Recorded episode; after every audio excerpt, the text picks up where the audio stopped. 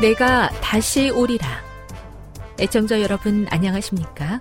여기는 AWR 희망의 소리 한국어 방송입니다. 본 방송은 천국 복음을 온 세상에 전파하기 위해 제7일 안식일 예수 재림교회가 설립한 세계 방송망입니다. AWR 희망의 소리는 유럽, 라틴 아메리카, 아프리카, 러시아, 아시아의 방송망을 통해 전 세계에 복음을 전파하고 있습니다. AWR 아시아 희망의 소리 방송국은 한국어 방송을 매일 5시간씩 송출하고 있습니다. 희망의 소리 방송은 인터넷과 스마트폰을 통해서도 언제나 청취하실 수 있습니다. 들으실 수 있는 인터넷 주소는 awr.org입니다. 유튜브로는 awr 코리아로 검색하시면 됩니다. 이 시간 희망의 소리 한국어 방송과 함께 보람있고 유익한 시간 되시기 바랍니다. 내가 다시 오리라. 여기는 AWR 희망의 소리 한국어 방송입니다. 주파수 안내입니다. 괌에서 송출하는 우리 방송은 한국 표준시로 밤 11시에 9,580kHz로 다음날 오전 6시에 9,860kHz로 각각 1시간씩 방송하고 있습니다. 우즈베키스탄에서 송출하는 우리 방송은 한국 표준시로 밤 9시에 15,530kHz로 밤 10시에 9,740kHz로 타지키스탄에서는 밤 9시에 15,255kHz로 각각 1시간씩 방송하고 있습니다. 애청자 여러분의 많은 청취 바랍니다.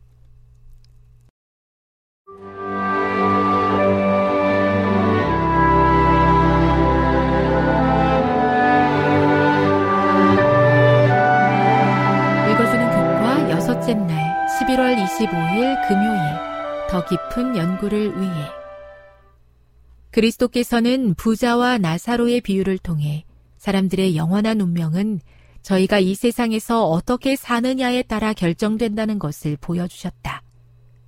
은혜의 기간에 하나님의 은혜가 각 사람에게 제공된다.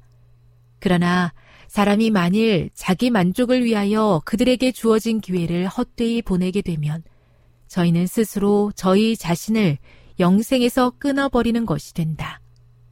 죽은 후에 유예 기간은 어느 누구에게도 주어지지 않는다. 저희는 저희 자신의 선택으로 저희와 하나님 사이에 건널 수 없는 깊은 골짜기를 만든다. 실물교훈 260 초기에 그리스도인들이 산과 광야로 추방되었을 때 지하 감옥에 들어가 기아와 추위와 고문으로 죽게 되었을 때 순교만이 그들의 고통에서 벗어나는 유일의 길인 것처럼 보였을 때 그들은 그들을 위하여 십자가에 달리신 그리스도를 위하여 고난 받기에 합당한 자로 인정받은 것을 기뻐했다. 그들의 귀중한 모보는 이전에 결코 없었던 환란의 때를 당하게 될 하나님의 백성들에게 위로와 용기가 될 것이다. 교회 증언 5권 213 핵심적인 토의를 위해 1. 인간의 본질에 대한 성경적인 이해가 이번 주 우리가 함께 공부한 성경절들을 보다 더 잘 이해하도록 어떻게 도와줄 수 있는가? 2. 기독교 순교자들이 가졌던 타협 없는 신앙과 포스트 모던 시대에 타협하는 신앙을 비교해 보라. 다시 말해, 그대에게 있어 목숨을 걸 만한 일은 무엇인가? 만일 누군가가 모든 진리는 상대적이거나 문화에 따라 다른 것이라고 믿는다면 그 진리를 위해 목숨을 걸 필요가 있겠는가? 우리가 보기에는 옳지 않은 것을 위해서조차 기꺼이 목숨을 내놓는 사람들을 보면서 우리는 무엇을 배워야 하는가? 3. 부자와 나사로의 비유를 다시 한번 묵상해 보라. 예수님께서 부활하셨을 때 많은 사람들이 그분을 믿었다. 하지만 같은 증거를 가지고서도 믿지 않은 자들도 있었다. 이와 같은 사실이 굳어버린 사람의 마음이 진리에 대해 어떻게 반응할 수 있는지에 대해 무엇을 가르쳐 주는가? 우리도 그와 같은 완고함을 갖지 않도록 어떤 노력을 해야 하겠는가? 지금까지 읽어주는 교과였습니다. 본 방송은 AWR 희망의 소리 방송국에서 제작되었습니다.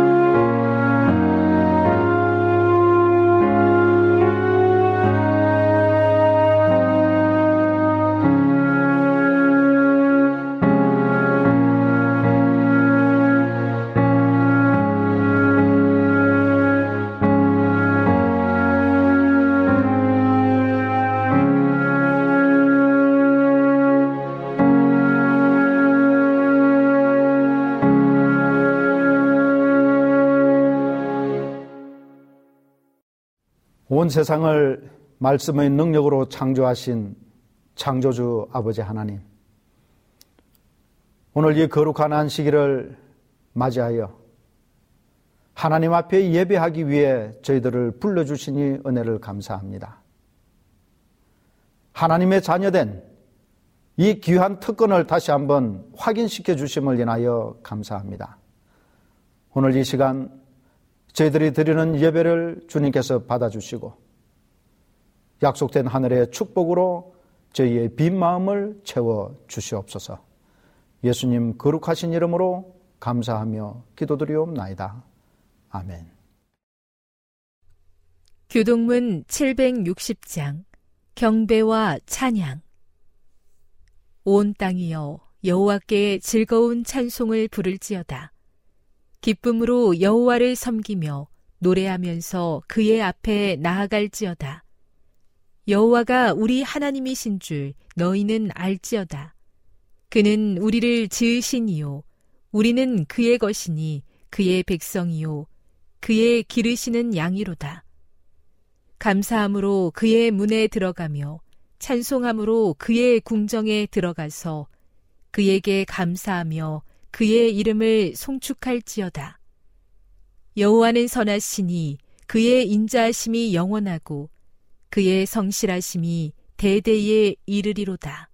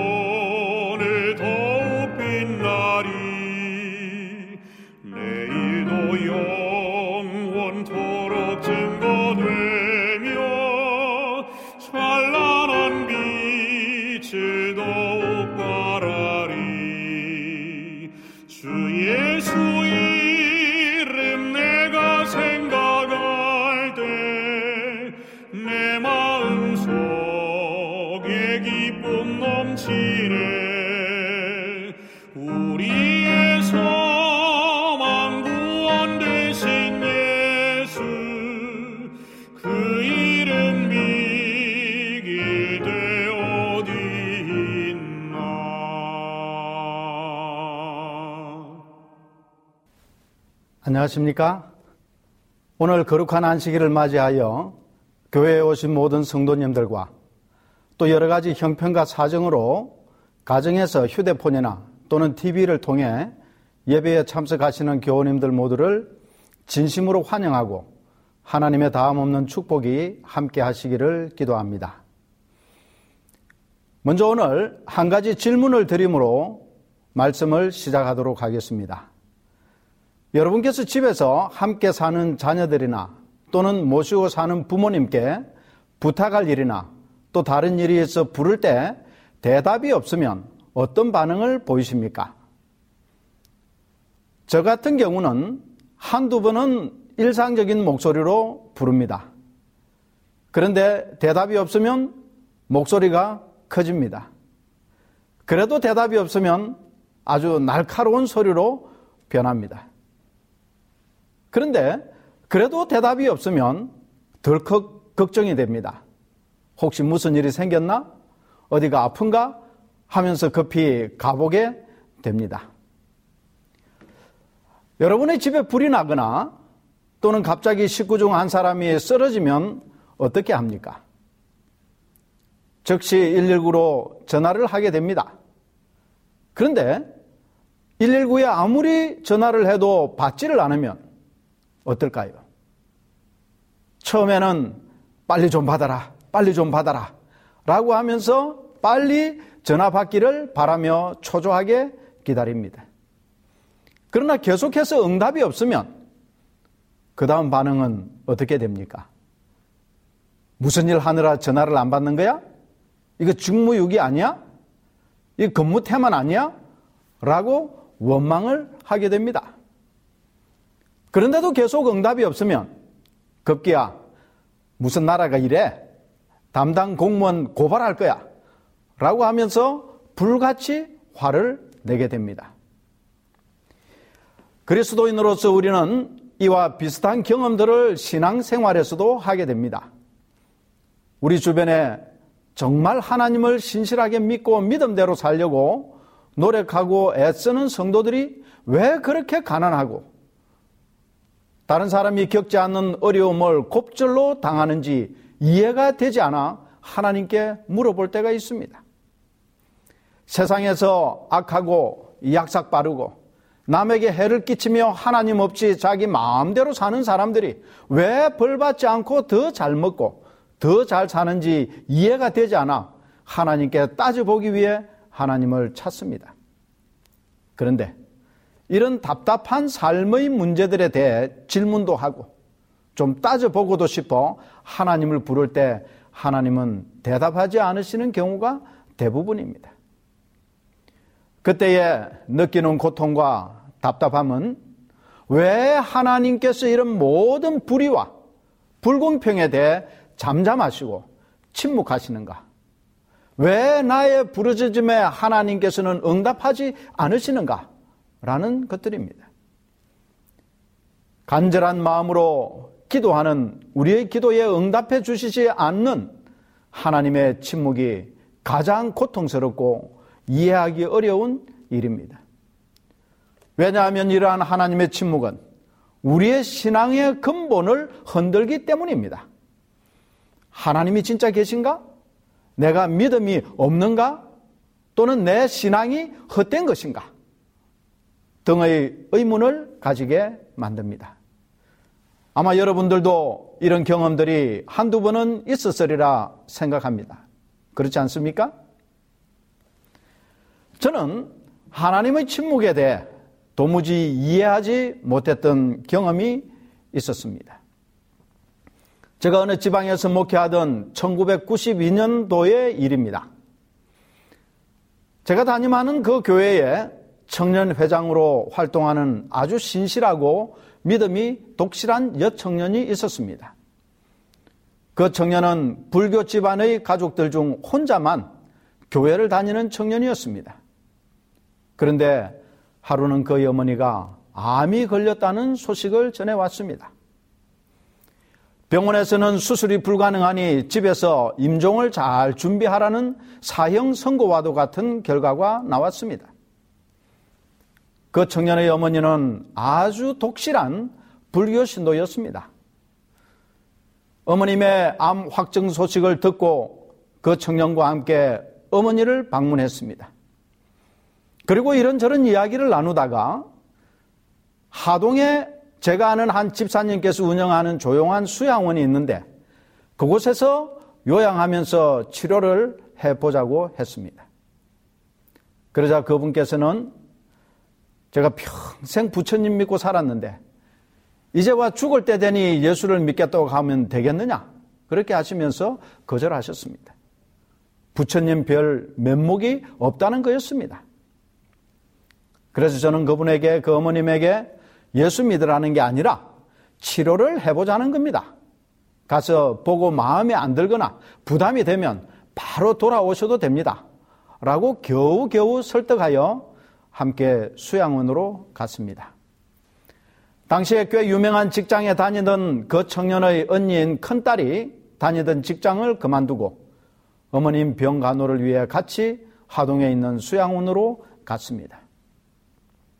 이분들을 모셔다 드리고 저는 돌아와서 개인적으로 금식하며 정말 간절히 기도했고 또 우리 교회 교우님들도 열심히 그 청년의 어머니의 회복을 위해 심야 기도도 하고 철학 기도도 하는 등 많은 기도를 드렸습니다.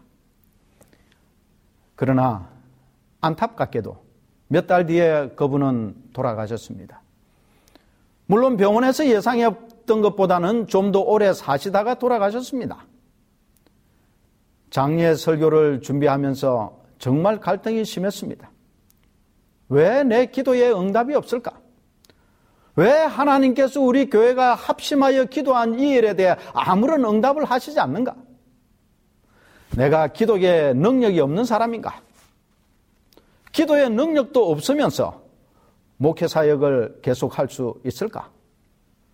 이런 많은 고민과 자책과 무능함에 괴로워하면서 지냈던 경험이 있습니다. 그런데 이런 문제와 고민은 나만의 고통과 괴로움만은 아니었습니다. 성경에 보니 그런 경험을 한 사람들이 많이 있다는 것을 발견했습니다. 하나님께 부르짖을 때 응답하지 않으시고 침묵하시는 경우가 매우 많이 있었다는 것을 알게 되었습니다. 그 중에 몇 가지를 살펴보면 첫 번째로 이스라엘 초대왕 사울의 경우입니다. 한 번은 이 이스라엘 군대가 블레셋 군대의 공격에 두려움을 느꼈습니다. 사울 왕은 두려움 가운데 하나님께 도움을 구하며 어떻게 해야 할지 기도했으나 불행하게도 하나님께서는 아무런 응답이 없었습니다.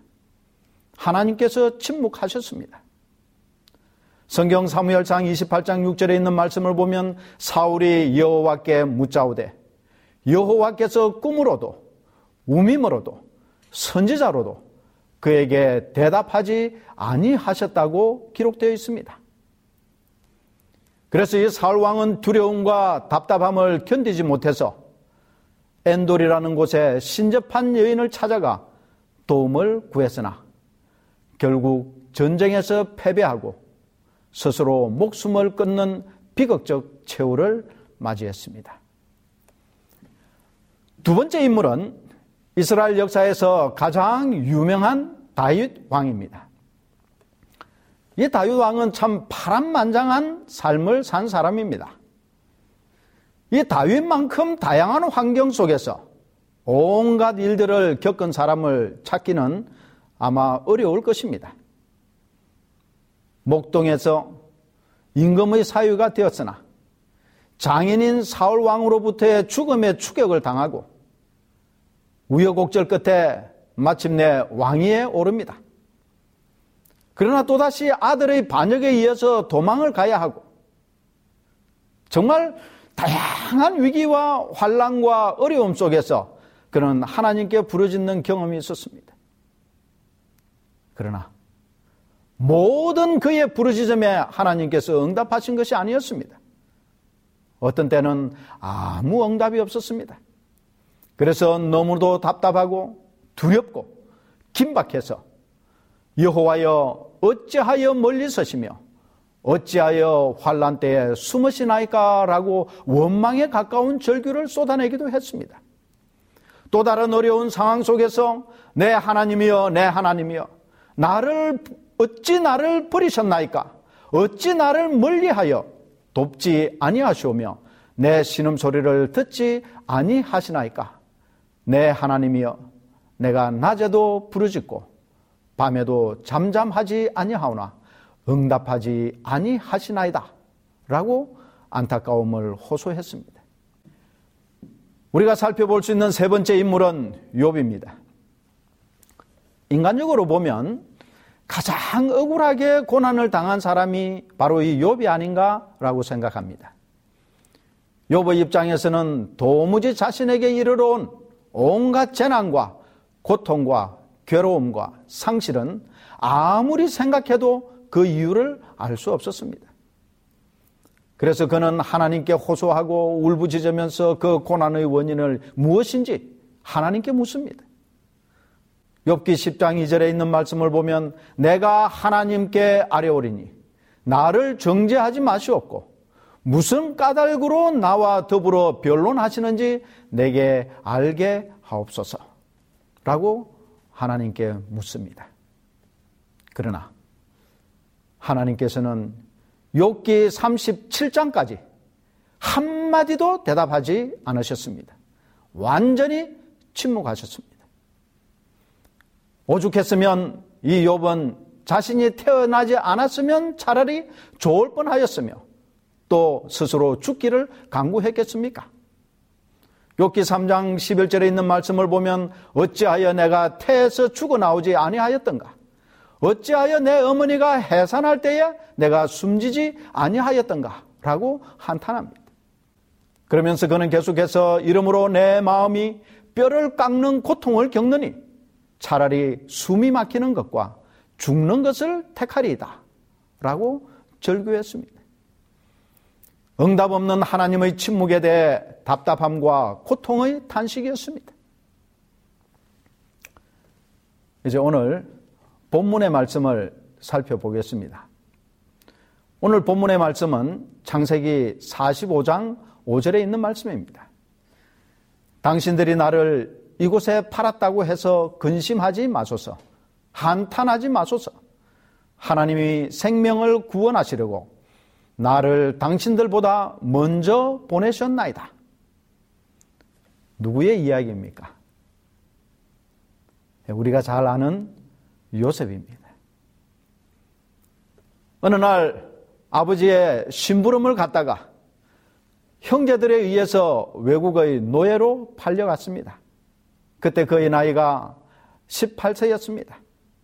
참 기가 막힐 일이 아니겠습니까?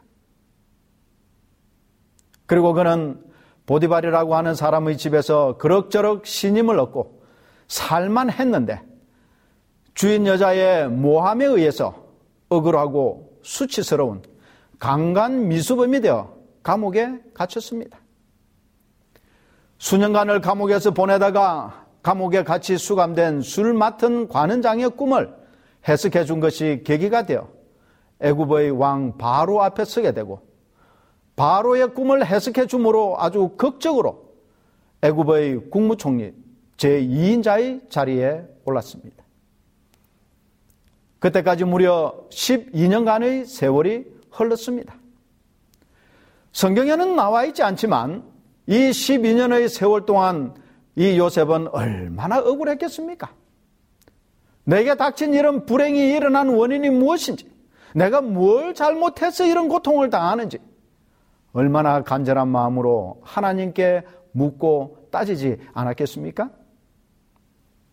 그러나 이 요셉의 울부짖음에도 하나님은 응답하지 않으셨습니다. 침묵하셨습니다. 무려 12년간이나.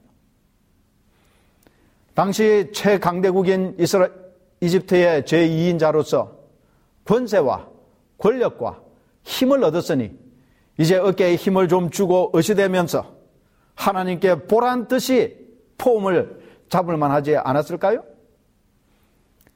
자신을 외국의 노예로 팔아버린 인간 말종 같은 형제들에게 복수를 하고 자신을 무고하게 누명을 씌워 감옥에 가 게 만든 보디발의 부인을 처형할 수 있지도 않았을까요? 그에게 어려움을 주고 힘들게 하고 그를 무시하고 조롱하고 부려먹었던 사람들을 적폐로 몰아 일거에 다 척결할 수 있는 권력과 권세를 그 손에 가졌습니다. 그러나 성경 어디에도 요셉이 이런 개인적인 화풀이와 복수를 했다는 기록은 없습니다. 오늘 본문의 말씀처럼 그는 오히려 자신이 비록 형들에 의해서 외국의 노예로 팔려왔지만 그 모든 것이 다 하나님께서 아버지와 형제들을 구원하기 위해 미리 보내신 것이라고 이해하고 있었습니다.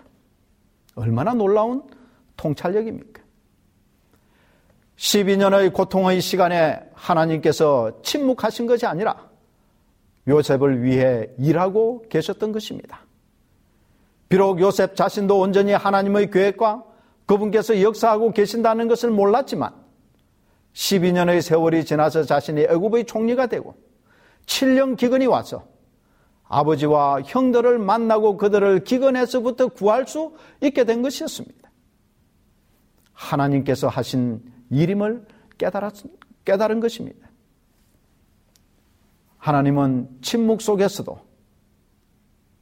하나님께서 하셔야 할 일을 하고 계셨다는 것을 비로소 요셉은 깨달은 것입니다. 그래서 그는 양식을 사러 온 형들에게 복수를 하는 것이 아니라 오히려 하나님의 살아계심과 역사하심과 섭리를 설명해 주었던 것입니다. 요백에 그리고 다윗 왕과 사울 왕에게 하나님은 침묵하지 않으셨습니다. 마치 침묵하시고 외면하시고 모른 채 하시는 것 같은 상황이었지만 하나님께서는 여전히 그들을 위하여 일하시고 그들의 기도와 간구와 부르짖음과 절규를 들으셨습니다. 여러분, 이 사실을 믿습니까? 믿는 자에게 축복이 있습니다. 욕과 다윗 왕은 억울하고 원통하고 이유를 알 수 없는 고난과 고통과 어려움 속에서도 하나님을 신뢰했습니다. 그들의 부르짖음에, 그들의 질문에, 그들의 원망에 하나님께서 바로 대답하지 않으셨으나 하나님께서는 결코 침묵하거나 외면하지 아니하셨습니다. 그 사실을 그들은 믿었기 때문에 계속적인 부르짖음에 대해 하나님께서는 마침내 응답해 주셨던 것입니다. 피할 길을 주셨습니다. 그리고 해답을 주셨습니다. 그러나 불행하게도 침묵하시는 하나님을 믿지 못하고 기다리지 못하고 신뢰하지 못했던 사울왕은 그가 처한 고난과 어려움과 문제 속에서 비참한 최후를 맞이했습니다. 하나님께서 침묵하시는 것 같지만 침묵 속에서도 활동하고 계심을 기억하게 되시기를 간절히 바랍니다. 우리의 형편을 알지 못하고 우리의 강구와 부르짖음과 절규를 듣지 못하고 외면하고 있지 않는가라고 하는 의심을 추워도 하지 마십시오. 일본의 유명한 기독교 작가인 엔도 슈사쿠라는 분이 1996년에 발표한 침묵이라는 소설이 있습니다. 이 소설은 작가 자신이 가지고 있는 어떤 신학적 질문에 대해 자신이 스스로 답하는 마음으로 쓴 소설이었습니다. 그 내용을 간단하게 보면 일본의 기독교 천주교가 들어오게 되고 일본 정부는 천주교를 탄압하고 박해할 때였습니다. 그때 신도들을 살리기 위해서 배교한 두 신부, 페리라라는 신부와 로드리고라는 신부에 대한 이야기입니다. 기독교인을 핍박하는 일본인 이노무에라고 하는 최고 권력자가 로드리게 신부에게 이렇게 말했습니다. 마음속으로 무엇을 믿든 간에 상관없이 후메라고 하는 그 예수님의 얼굴이 새겨져 있는 동판을 밟고 지나가면 로드리고 신부 자신뿐만 아니라 고문을 당하고 곧 사행을 당하게 되는 다른 신도들도 바로 석방해 주겠다는 제안이었습니다. 예수님의 얼굴이 그려진 동판을 밟고 지나가는 것은 곧 배교하는 것, 기독교 신앙을 포기하겠다는 것을 의미하는 것이었습니다. 이 절박한 순간에 신부로서 배교하는 것만이 신도들을 살리는 유일한 방법이었기 때문에 이 로드리고 신부는 그의 스승인 페리라의 성인하에 예수님의 성화를 밟았고 신도들은 석방되었습니다. 그런데 이 신부가 예수님의 성화를 얼굴을 밟는 그때에 하나님의 음성을 듣습니다. 마치 베드로가 예수님을 부인하고 저주함으로 배반하던 그 순간에 닭 울음 소리를 들었듯이 하늘로부터 들려오는 음성을 듣는 것입니다. 그 음성은 이렇습니다. 밟아도 좋다. 나는 너희들에게 밟히기 위해 태어났고 너희들의 아픔을 나누기 위해 십자가를 짊어진 것이다. 그 신부는 배교의 순간에 하나님을 만나고 그분의 음성을 듣는 희열을 경험했습니다. 로드리고 신부의 배교에 대한 소식을 접한 교단 본부는 그를 배교자로 정지했습니다. 그러나 하나님께서는 그들을 감싸시고 옹호하신다는 그러한 내용입니다. 그 소설의 마지막은 이렇게 끝맺습니다. 하나님께서 하신 말씀입니다. 나는 침묵하고 있었던 게 아니라 함께 고통을 나누고 있었을 뿐이다. 멜 깁슨이라는 영화 감독이자 배우가 만든 영화 패션 오브 크라이스트가 있습니다. 아마 여러분들께서도 한 번쯤은 보셨거나 그 영화의 제목을 들어보셨으리라고 생각합니다. 이 영화에 대해 어떤 비평가들은 예수님의 고난 장면을 지나치게 사실적으로 묘사하고 적나라하게 표현한 영화라는 비판을 받기도 했는데 이 영화의 마지막 장면에 예수님께서 울부짖으며 운명하실 때 한 방울의 물이 하늘에서부터 떨어집니다.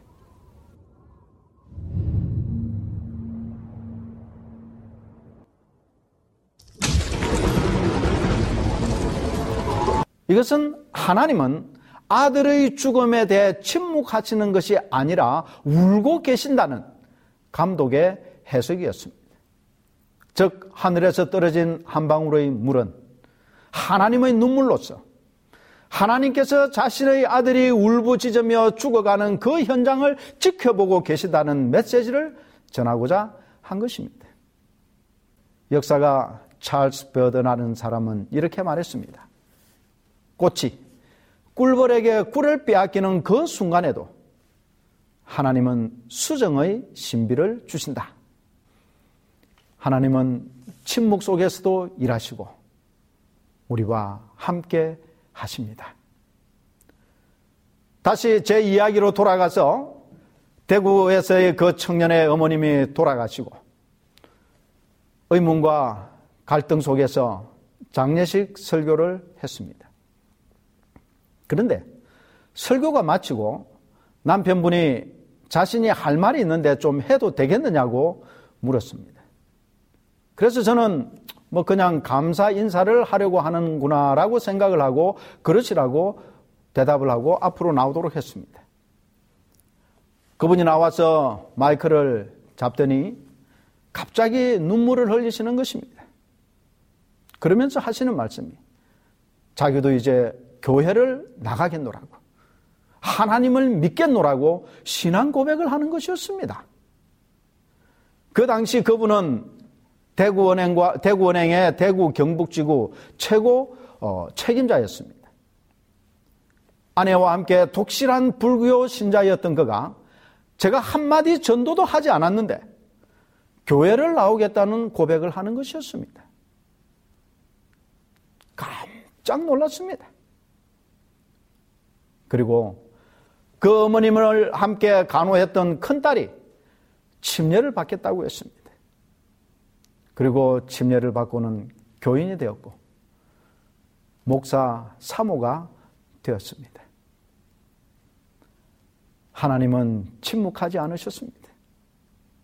나의 간절한 기도와 우리 성도님들의 간절한 기도를 외면하거나 부르짖으며 침묵하는 하나님이 아니셨습니다.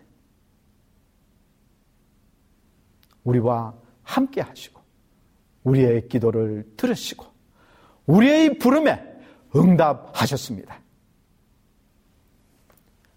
마크 밀러라는 교수가 1945년 독일의 유대인 수용소 지하의 벽에 있는 낙서를 보고 감동을 받아 곡을 붙여 만든 노래가 있는데 그 노래의 제목이 I Believe 나는 믿네라는 노래입니다.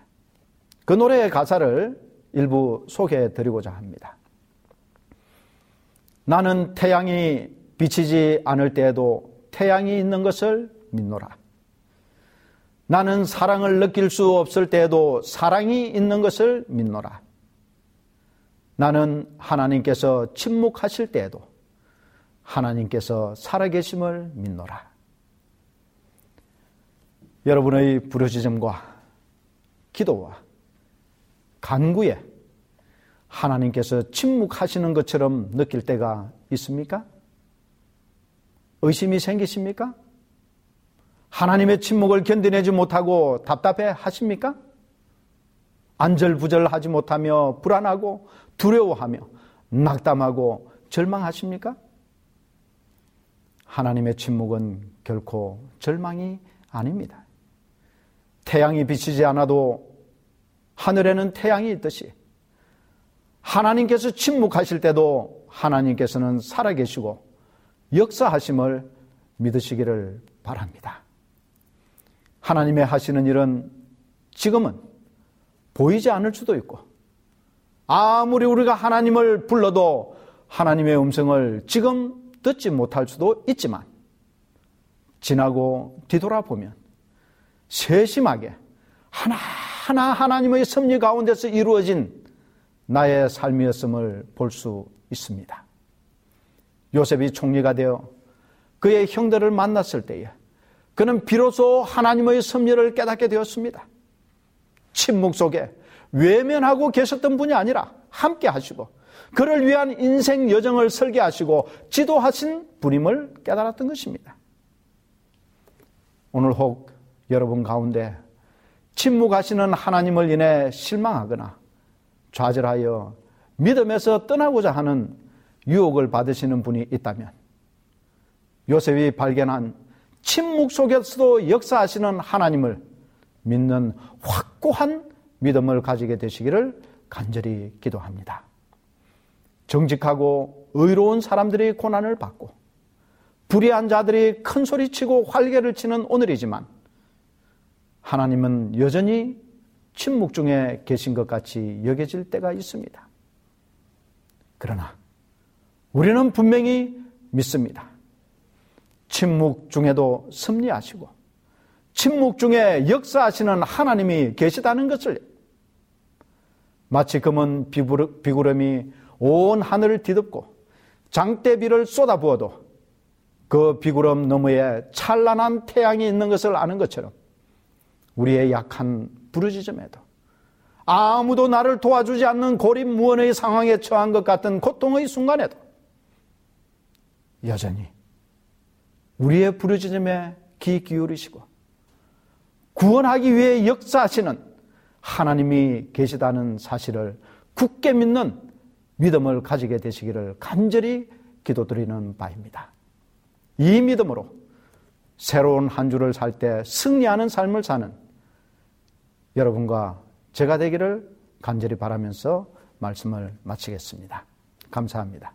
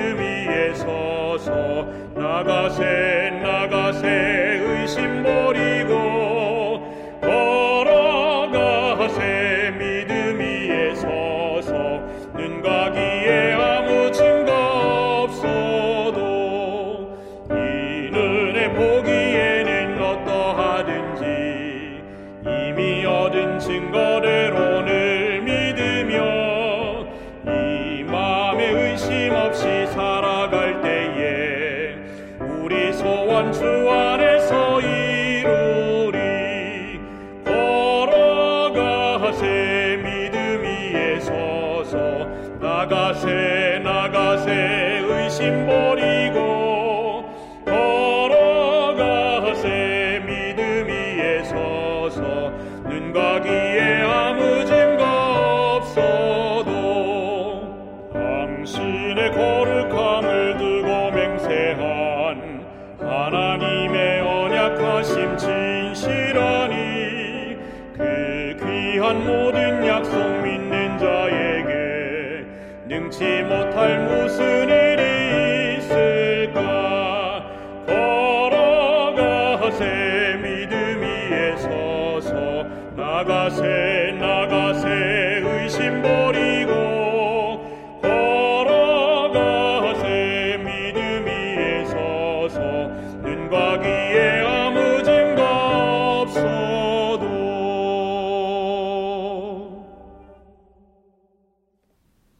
사랑의 아버지 하나님, 참으로 이 세상은 죄로 인하여 여러 가지 많은 불행과 재난과 고통과 슬픔이 있습니다. 때로는 우리가 이유를 알 수 없는 재난을 당하고 고통을 당하고 허감 속에서 어디로 가야 할지 모를 때 주님을 부르지만 주님께서는 우리의 목소리를 우리의 부르짖음을 듣지 않으시는 것처럼 여겨질 때가 있습니다. 아버지 하나님, 그러나 오늘 우리는 성경을 통하여 하나님께서는 침묵 속에서도 여전히 활동하고 계시고 우리의 연약한 기도와 우리의 간절한 강구를 듣고 그 문제를 해결하기 위해 역사하고 계신다는 사실을 인해서 감사합니다. 아버지 하나님, 하나님께서 침묵하실 때 기다릴 수 있는 믿음을 허락해 주시옵소서. 하나님께서 우리에게 하시는 음성을 듣지 못할 때 그 음성을 들을 수 있는 믿음의 길을 열어 주시옵소서. 그리하여 오늘도 살아계시고 하나님의 백성들의 연약한 강구도 외면하지 않으시고 귀 기울이시는 하나님이 계시다는 사실을 믿고 담대하게 이 세상을 향해 살아갈 수 있게 도와 주시옵소서. 그런 믿음으로 이 한 주일을 살게 주여 축복해 주시옵소서. 예수님 거룩하신 이름으로 기도드리옵나이다. 아멘.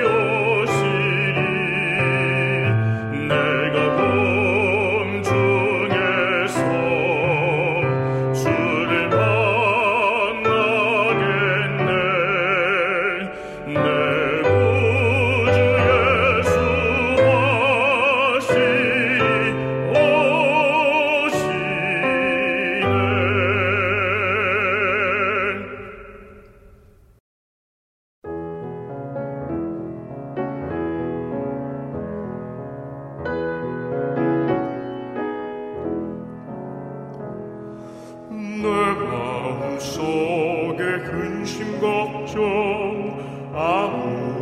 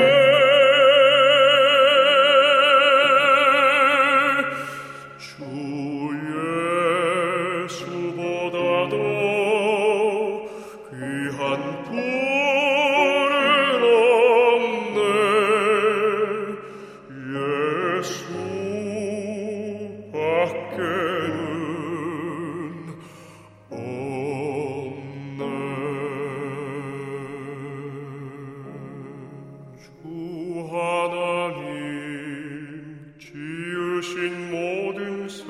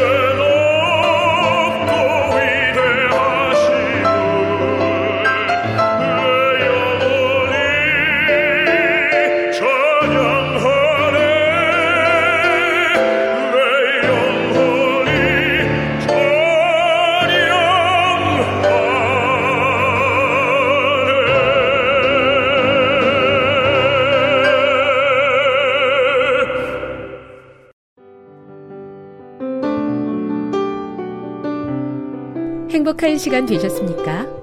지금까지 여러분께서는 AWR 희망의 소리 한국어 방송을 청취하셨습니다. 방송을 청취하시고 문의를 원하시는 분은 우편번호 02461 대한민국 서울시 동대문구 이문로 1길 11 희망의 소리 방송부 앞으로 편지나 엽서를 보내주시거나 지역번호 02-3299-5296에서 8번으로 전화 주시기 바랍니다. 지금까지 함께 해주신 애청자 여러분들께 감사드립니다. 애청자 여러분, 다음 이 시간까지 하나님 안에서 늘 평안하십시오. 감사합니다. 내가 다시 오리라. 여기는 AWR, 희망의 소리 한국어 방송입니다.